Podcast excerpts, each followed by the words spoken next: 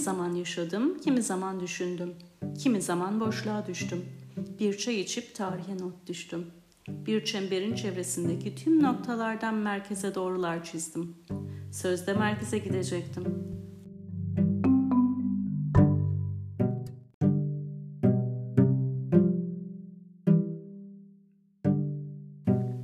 Ama çemberin dışında kalıp doğrular çizmek o kadar oyalayıcı ve güzel geldi ki her şeyi unuttum. Dolandım, durdum.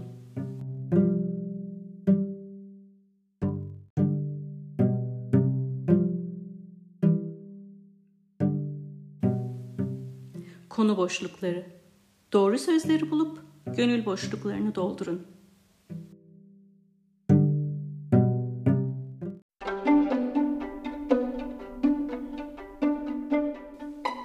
Bu podcast haftada bir yemek sonrası kahve eşliğinde bir doz önerilir. Yüksek dozda ağrı kesici, ateş düşürücü içerir. Sakinleştirir, gazını alır. Dikkat! Kalp acısı, hüzün, neşe ve bolca nükte ihtiva eder. Çok nadiren gözyaşı düzeyini arttırıp yürek erimesi yapar. Bağımlılık oluşturabilir. Dinlemeden önce iç sesinize danışınız.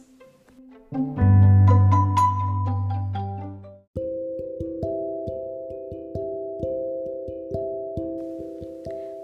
benim kim olduğumu biliyor musun?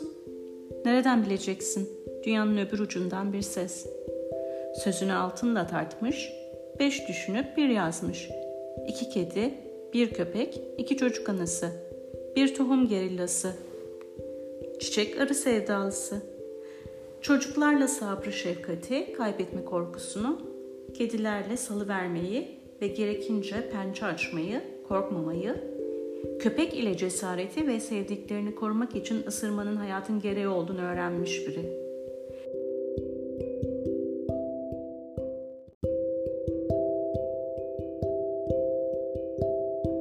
yargıladığını, yaşamadan gitmeyeceğini deneyimleyerek demlenen bir deli. Sen de o, ben diyeyim sen.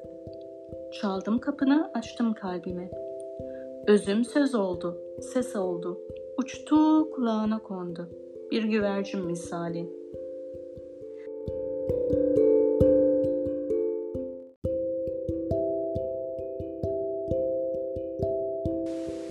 Posta güvercinleri varmış eskiden. İşte öylece yolluyorum sesten postamı.